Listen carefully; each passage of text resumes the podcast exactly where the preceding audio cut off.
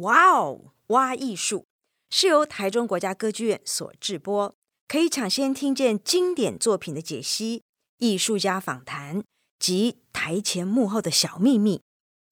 节目即将开始，但这一次不用急着收起会发出声响或发光的电子产品，只需要把耳朵放心的交给我，与我们一起挖掘艺术的无限可能。我是台中国家歌剧院艺术总监邱元。愿你拥有一个美好的领赏经验。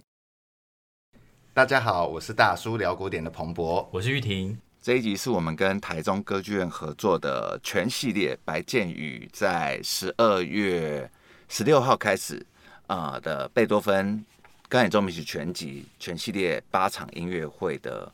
呃，我们要做六场啊，六集这个节目，对，六集这个节目，但是其中有三集啊，比较专注的来谈他的曲目，对，谈这比较专注，但是我们毕竟还是个 轻松的聊天节目，就没有把要把它做成很资讯量很密集。对，这一集只会在这三谈，这三集我们应该都只会在呃台中歌剧院的这个 podcast，的、哦嗯嗯、对这边。露出这样子是，那这三集主要是要把，就是我们其实会带过这个呃白建宇这八场钢琴独奏会的内容，我们就分就是照时间讲吧，啊、对，要怎么讲？其实我们也想了很久啊。本来最早的规划是说，那就分成早期、早期、中期、晚期。其实我跟吴玉田在这件事情上争执了一下子，但是呢，因为我觉得白建宇他本身就。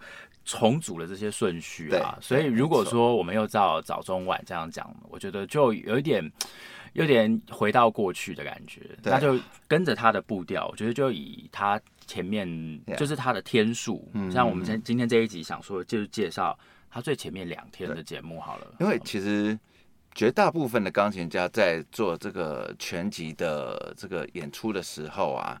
包括包伦波音啊，还有很多，比如说三年前列夫席兹也是，他们是照的时代排的，然后三十二首曲子嘛，对不对？然后分八天弹，所以大概一天平均是弹四首，差不多。我记得列夫喜兹当时好像是有特别强调说，他觉得透过这样子的一个就是编年史的方式谈下去，嗯，你比较能够去理解说他从最初。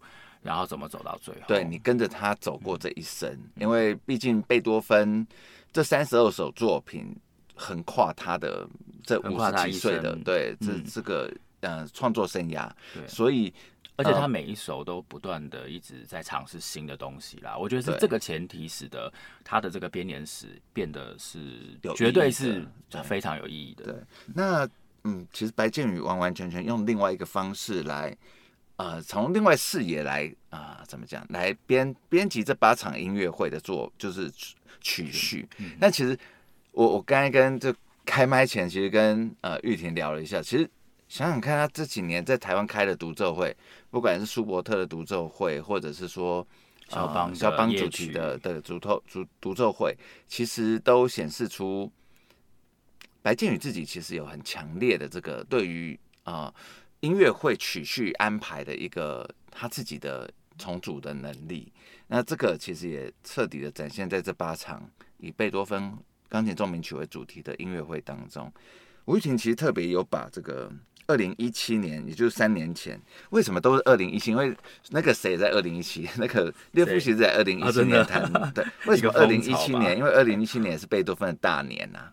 二零二零是他的诞辰两百两百周年嘛？对啊，一七这样应该是。二零一七是他的对逝世四四年，一八二七年对一八二七年逝世的，所以那时候是是是一百九十年吧？对，所以那时候全世界其实蛮多人在弹贝多芬的这钢琴奏鸣曲的全集。了解。那所以那时候白建宇也弹了嘛？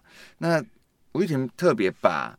呃，二零一七年白建宇在日本的演出的八场钢琴独奏会的曲序，跟二零二零年的这就是会在台湾台中歌剧院，从十二月十六号到十月二十三号的弹奏的这八场的这个曲序，整个列了一个表，嗯，非常的清晰，就一看就我知道 哦，非常的清晰吗？原来在做什么这样子？对，因为我的确真的没列表，我还真的是完全。没有意识到他为什么要这么做。我倒是很好奇，说你觉得他如果这样子整个重新组合，第一场的第一首，你觉得如果不要看他的曲目表，你希望他弹哪一首？以你一个经纪人的角度。当然就是来个大曲，要 来个大曲，对不对？对对对。你那你觉得是哪一首？大曲也有很多首啊，你总不可能大到像是最后 O P E 一样。我有想过哎，真的吗？直接来？当然就是这有点惊世骇俗了。我我觉得以就是会对整个后面的步调有点压力吧，会乱这样子。我觉得可能是热情，或者是对像这样的大曲，先正常，然后就。我当然后面看音乐家怎么安排啦，对，对，但这就是有一个他自己的逻辑在。不过我自己以对以经纪人角度会觉得，一开始用大曲正常压场，其实会比较有力道。这样，白建宇恰好走了一个相反的路，对，剑走偏锋的感觉。对，我看到他直接在上半场就安排了两首，是可以说是最小的奏鸣曲，就是第十九号加二十号，对，十九，而且。十九跟二十，其实大家是我看到绝大部分的演出，他们是摆在一起弹的，摆在一起弹的。对对，因为他们出版啊，然后、嗯、呃，他们创作年代也都是非常靠近的。对对对对。那这两首甚至小到都会被编到小奏鸣曲集里面，所以很多小朋友可能在小时候就弹过这个曲子，这样子。哦、这样子对。那这首当然虽然是小，可是。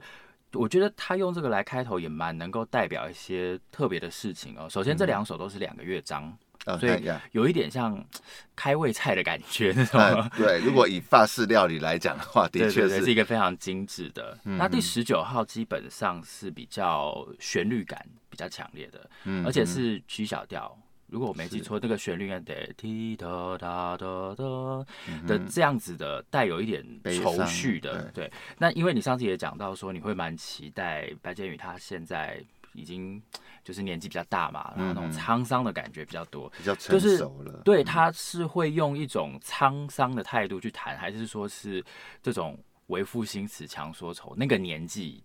的时候，因为贝多芬在创作应该都大概是二十五岁左右的，就是那还是很年轻的时候。这样，那相对于第二十号这个 G 大调，就是比较多呃动机式的感觉，这样子。其实我反而会很期待白建宇用这种很圆熟，而且又很就是比较成熟、过尽千帆的。对对对，那种已经啊尝受过人生况味的那个角度来谈这些。看似小品的东西，因为当然就像你说的，贝多芬是在二十几岁的时候创作这些作品嘛。那当然，贝多芬不可能以贝多芬性格，也不可能用这个方式来弹奏这些作品。但我觉得诠释有趣的地方就在这边，就是呃，你可以听到不同的钢琴家在他不同的人生阶段。呃，因为心境的关系，或因为技巧，可能自己手指技巧的关系等等，很多复杂因素融合在一起，在这个阶段所演奏出来的作品，像贝多芬这样的作品，我觉得大家如果说期待你要听到很所谓的典型贝多芬诠释的话，大可不必。就说，你要在白建宇的这些音乐会里面，嗯、你要听到你说啊，贝多芬应该是要哪样子？比如说很维也纳、非常工整、然后轻快的那一种，嗯、其实你可能也找不到那样子的诠释。嗯、你会听到非常白建宇的诠释。不过，因为这两首写的很早，那贝多芬当时也才到维也纳，其实还没有说真的非常站稳那个脚步。嗯哼，所以对当时当时来说，他应该也是会有一点想要去。呃，去迎合整个大的氛围，所以我觉得应该是说这两首曲子其实还还是蛮有宫廷感的。是，就是你会觉得它里面有很多的舞曲的风格，嗯、然后它还是会想要让这些贵族们听得懂，这是他我觉得他很重要的一个意图。是，所以里面会有很多很细致的，比如说。呃，十六分音符的这种伴，哒哒哒哒哒哒哒哒，但是它就会特别写成断奏，所以在在弹的时候，它的哒哒哒哒，就是那个脚步，你就要变得更加的细致，然后你整个旋律的铺排，它就比较回到十八世纪初期的那种优雅风格，哦，就是讲求的是这种娱乐性的，所以我觉得他这边排的蛮好的，就是说，第一个他用小来。让我们有一个 surprise，对 surprise，然后再来一个，一开始他展现说，呃，白建宇这个等于是弹琴的基底啊，这种精致的手指技巧，嗯，本来就是弹钢琴家的这个基础的功力这样子，嗯，基本功，对，基本功。那中间穿插的是第一号钢琴奏鸣曲，嗯，这个看起来是他的处，就是一开始的处女作了，哈，是。但是其实十九、一、二十，他们几乎是同一个时期做的，哦，所以他把它串在一起是。就时间上来说，其实是非常合理。十九一二十是同一个时期，没错。十九二十他就是在二十五岁左右做的，嗯、那一号也差不多是这个时候。是贝多芬本来哦，我看一些资料说，本来他其实不想出版他这么早十九和二十这个小曲子，哦，这样子是他弟弟。就是可能为了赚钱吧，还是 所以其实是有一点对现实因素，所以一直到他这个是他三十几岁才出版的，以至于被编到这么后面。但实际上是跟第一号同时间的创作。所以其实哦，他把这两首作品，对，因为我这样看了一下曲目安排啊，的确就是把这两个作品摆在这么前面，对，就有点不寻常。对，哦，原来他其实在。创作时序上，其实跟贝多芬的是真的，也这个也是靠着时序编出来的。哦、呀呀呀，了解了。是的，其实我看了这个白建宇的这几这八场曲曲序的安排啊，跟日本场的相比，其实我们之前有跟对吴玉婷在聊，嗯，好像以半场。音乐会为单位，嗯嗯，它大概就呃，我们说八场音乐会嘛，对不对？对对，那每半场为单位，你可以把它切成十六份，对，十六块这样子。嗯、那呃，被就是嗯，白建宇在日本场的这十六块的安排，跟呃在台湾场这十六块的安排，在顺序上面会。稍微的不太一样，对，但是那一块一块内容是一样的，对，几乎是一样的，所以其实还蛮有意思的。所以等于是第一天就十二月十六号的上半场，这个十九一二十这三首曲子，其实也是日本场的第一天的第一场的开头，也就是一模一样，哎，但是调换了。对。他先弹大调的二十号，再弹小调。日本是先弹二十号，然后再弹十九号，是不是因疫情的关系？还是 或许是对。那台湾的场次就是从十九号弹，然后再弹一号，再弹二十号，这样。这这个半场，然后下半场很好玩的是，台湾的第一场的下半场正是日本场第二场的上半场。对，第五号跟第三号嘛，对。你要不要介绍这曲子啊？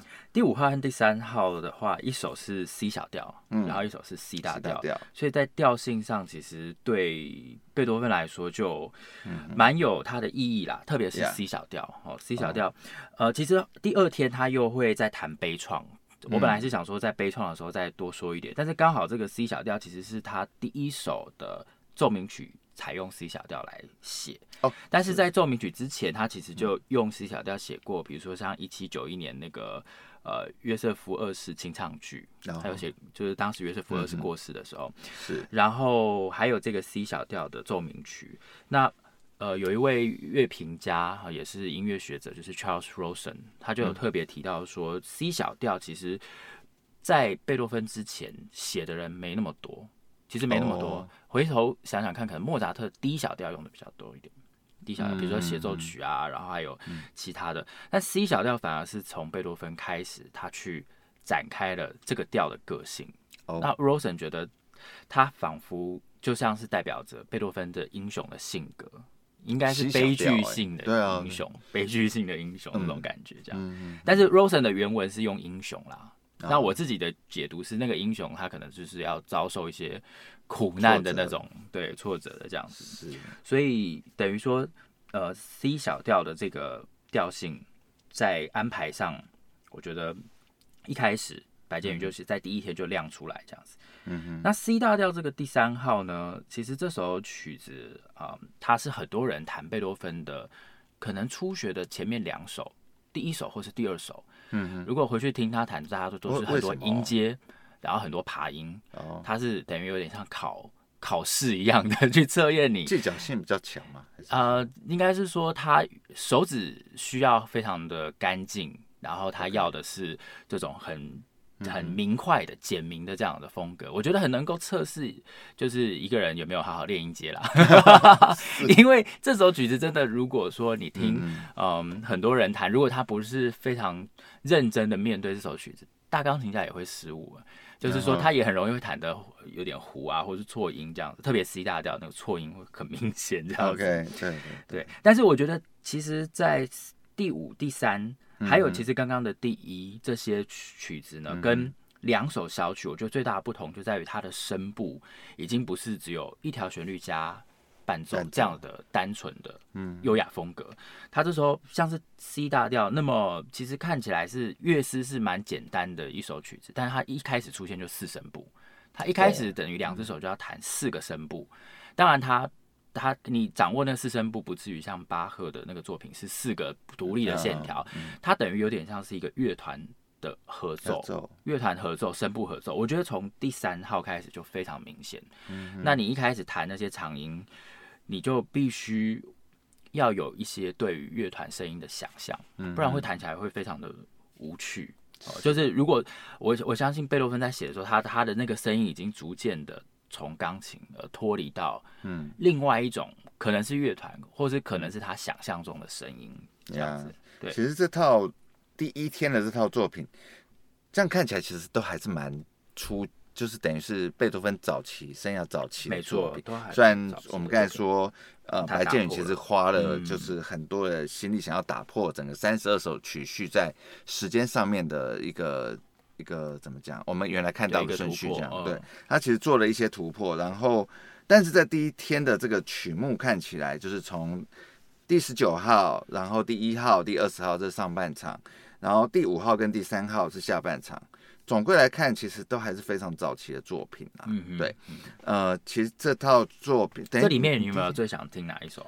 我其实蛮想听他弹第一号，哎，第一号、第三号我都蛮想听的，因为呃，当然就是很早期的作品啊。然后他的演就是呃作品比较对，就像你刚才说的宫廷跟巴洛克式的这种呃乐曲风格。我其实我我其实蛮好奇，就是。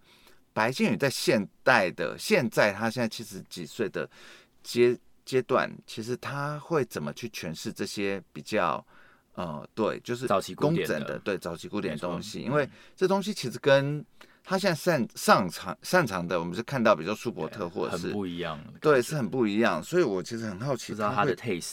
他会怎么去处理这些东西？approach 是什么？对，就像我三年前听列夫西，我也很好奇他会弹怎么弹这些东西。嗯、他当然就是用他非常本色主，就是他的本色，然后惯用在每一首贝多芬的作品身上。那当然有好有坏，就是我觉得在评价上，大家会觉得，哎，这怎么那么适合？或哇，天哪，怎么那么不适合？这样子。嗯、那所以，我其实也好奇，呃，白建宇，我我可以想象白建宇弹呃贝多中晚期作品的这种风格的展现。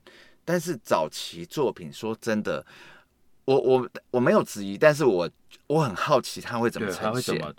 对，这其实我我我真的很好奇，所以其实第一号跟第三号我都蛮想听的啦。嗯嗯嗯，对呀，这是他十二月十六号在礼拜三会带来的这个第一场贝多芬钢琴奏鸣曲。呃，音乐会的曲目其实哦，第一场就来五五首哎，对啊，也是也算是很够，而且像第一号都有四个乐章，其实从回头来看，第一号也真的已经写的很不得了了，对，对，是非常大的曲子，对。那接着我们跳第二天喽，嗯，第二天，对，其实如果说第一天是比较。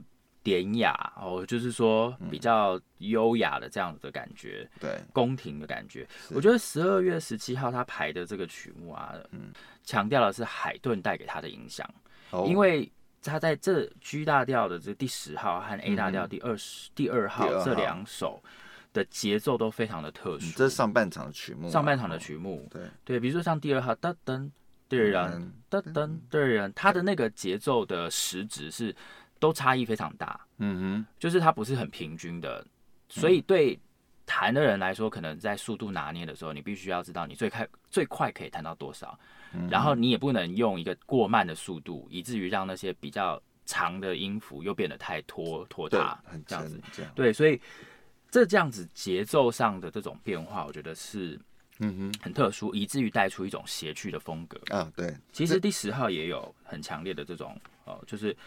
我记得是哒哒哒滴哒噔，哒哒哒滴哒噔。它这个节奏其实是一个四个十六分音符，从第二个开始，就是一个很不好抓的拍子。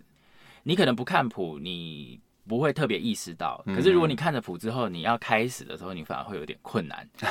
但是我相信诠释者也会希望说把那个后半拍的感觉弹出来。嗯，但是它并不是一个舒服的后半拍，就对。呀，其实我觉得那个呃优雅的诙谐感，就是你要把这个东西掌握好，其实很蛮难的。要么就太严肃。对，因为音乐家你要看不一样，钢琴家的不一样的个性，他会怎么去把这两首作品做一个适当的发挥。这同样是因为我觉得，就还是说回来，我觉得白建宇的早期我很好奇，嗯、就是他的贝多芬早期的作品，特别是好像没有听过他什么诙谐的个性，哎，我都没没不觉得。对，他很浪漫的，相对于相对于就是比较大块的，比较呃大块的，比较厚重，对厚重的啦，比较。悲悲伤、忧郁的这些东西的风格，你要他弹诙谐曲，轻巧一点的哦。我想他做得到。心情上的轻巧哦，心情上的轻巧，这有 这是我的确。所以其实一二第一和第二，我会很想听第二场。而且我也推荐，如果想要纯粹娱乐的人，就是请来听第二场。对，那第二场的曲目我看一下哈，第十号跟第二号嘛，对，这在日本场是在第四天的上半场。嗯嗯嗯，对，就是台北场这个第二第二天上半场的曲目，正是日本场第四天上半场的曲目，就我们刚才说十六块十六块的那个嘛。对，这大概这这个半场就是展现。刚才你说的就是这种谐趣的，对，然后海顿带来的影响，海顿带来的影响。那下半场这个第十五号，跟第八号超 hit 的，对。那这两首作品，哎，哦，应该这么说，这是第二场的下半场嘛？就是这这一块，这个半场曲其实是日本场的第一天的下半场的曲目。它其实在日本日本场第一天好玩，它就是二十号。一号、十九号下半场是十五号跟八号，那十五号跟八号在台湾场被拿来当做第二场的第二天的下半场的作品。但是你对他第十五接第八这个有没有什么样的一些想法？我其实十五接第八是蛮蛮找不到什么线索的。对，其实我正在想说，这这好难瞧哦，就是这两个作品。对，要怎么说他们中间？我只能说这两个调啊，对贝多芬来说都是他一生的调，嗯、因为 D 大调是带有田园风格的，呃、这个是在他作品当中非常肯定的，因为包括交田园交响曲 D 大调，然后他后来很多关于自然的这个曲子都是跟 D 大调有关，嗯，啊，像是呃小提琴小提琴。协奏曲也是 D 大调，嗯哼。那悲怆就刚刚提到那个 C 小调的英雄的个性，对。那我觉得大家在听第十五号这个的时候，所以以至于有一个小的标题，并不是贝多芬自己加的，就叫做田园。田园。所以田园奏鸣曲指的就是这首，但是这个是、嗯、呃编辑他们出版的时候才加上去的。其实很多。呃，这些作品，贝多芬的作品的标题都不是贝多芬加的，其实为了为什么要加这个标题？当然就出版社为了要赚钱嘛，有标题很容易传，就对比较好赚传播。就像我们现在卖音乐会，如果你只是讲。钢琴独奏会或小提独奏会，大家会对，你要来个什么秋叶 秋叶落风什么的，你知道，就是一些形容词，然后你就会就是标题就会对大家比较有 feel 这样。如果从总体艺术来讲的话，我觉得也可以啦，就是也不至于说太太就是太过头这样子。对，但是一个一个，但我觉得对标题就是对呃作曲家来讲，有时候作曲家会觉得是一个。呃，你要去欣赏这首曲子的一个阻碍，会会是一个阻碍这样子，所以我觉得作曲家或者说创作者对于标题这件事情，其实又爱又恨啊。对，其实所以呃，对田园就不是他的本意了。不过这曲子听起来真的还蛮蛮蛮甜式的啊，甜式的。这里面我觉得他的那个甜式感来自于他呃刚刚提到上半场的节奏是非常分歧的，然后是很很多很多设计感很强的，嗯，但是。这个 D 大调这首，其实它大多时候都让高音声部和低音声部是齐奏，所以它的节奏都是一起运行的，你就感觉上很像是一个合唱团，然后有女生，然后和男生，他就一起齐唱，然后节奏都一样，是这种齐奏，我觉得它它奠定了低大调的一个比较安稳的感觉。是，然后中间的那个伴奏是噔噔噔噔噔噔，也是蛮持续的。是，对。哦，有的人觉得很像是定音鼓的声音这样。嗯，那这样子的两相配合之下，我觉得是蛮。呃，蛮有这个田园风格，嗯、但是我会很想听 D 大调这首，因为这首曲子也是写的非常精彩。因为在第二乐章，它就有、嗯、也是这时候就转变成比较像是就是一条旋律加上伴奏，可是它这时候的这个伴奏是也是全部把它断开来，就是哒哒哒哒哒哒哒的那种，然后转成小调，转、嗯、成小调，哦、那个速度是行板。所以它会让我有一种，嗯，好像是那个马车的那个提升，然后远行的感觉。哇！因为对，就是对那个低小调来说，它到底是哀愁还是是什么样的那个情绪，我是蛮好奇的啦。但是我自己听起来，我是觉得比较像是你就是要离开这个地方了，然后远行要去哪里，嗯哼的那种离愁，有一点离愁的感觉。哦，这这首田园还有这样的。呃，这个是我自己的，这是我自己的想象啦。嗯，但是刚刚提到的这个伴奏，然后还有这个低小调，当然都是从他的乐谱上所延伸而来的这样子。那悲怆呢？悲怆其实是一首我觉得是家喻户晓到一个不行的曲子，所以我就没有准备。悲怆我后来想要悲怆跟田园连在一起，或许是。哦，悲怆在某些段落也真的会让你有那种很风景的这种联想，对，所以比如说他的第二乐章，对，但我们会说那就是很噔噔噔噔噔噔噔噔噔，就是它是一个大家已经熟到一个就觉得。他好像在讲，我记得有一个香烟牌子，然后有配那个音乐嘛，对，然后是好像大面的雪景，我记得是，不是湖景还是湖景还是雪景？对，其实你就会对这个曲子，我觉得会有很，他当然没有到很后面的这么就是个人主义强，就是这么强烈的风格出现，但这首曲子就是我觉得又有景色，但其实又有自己的。啊，很浓厚的情绪在里面，我觉得这是一首两边都融合的很好的一个作品。你刚刚讲到这个，我就想到有一个形容，前几天才在跟一个舞蹈家聊天，他就说他们舞蹈当中也是会很多时候要面对，特别是芭蕾，就是一个控制中的爆炸，就是在那个控制中，因为它必须还是要有规则，嗯，就是它这个时候它的发展，然后它的和声还是要有一定的框架，可是它是想办法在这个框架里面爆炸这样子。我觉得悲怆就是有这个这个感觉功能，因为其实书论里面的和声啊，悲怆其实还是蛮蛮古典的，是对，它并没有什么太太爆炸性的声响，对，但是那个乐师是很爆炸的，对，其实很浓烈啊。相较之下，我觉得第一代就是前面十五号的最后一个乐章，它的那个伴奏是瑞拉瑞西瑞哆瑞瑞，就是说他把他透过那个音阶。然后全部都踩成同一个和弦。嗯哼。那因为我们知道说和声的话，基本上都是由三度构成才是比较和谐的状态。嗯。但是它现在变得是由二度来构成，二度一起弹的时候，它就是一个不和谐的声音。哦。所以我倒是我倒是觉得说 D D 大调这首蛮蛮有一点预告，而且是蛮有一些企图心想要去打破打破那个和声的，因为它事实上是一个蛮现代的，或者是说蛮。不典型的和声的声音哦，在第四乐章是对，所以相较于当然悲怆是绝对名曲，然后名作就会很想认识，就是听白建宇演奏这首。但是私心来说，我觉得低大调这首田园，我会非常推荐大家要可以认识一下这样。对，但我想大家。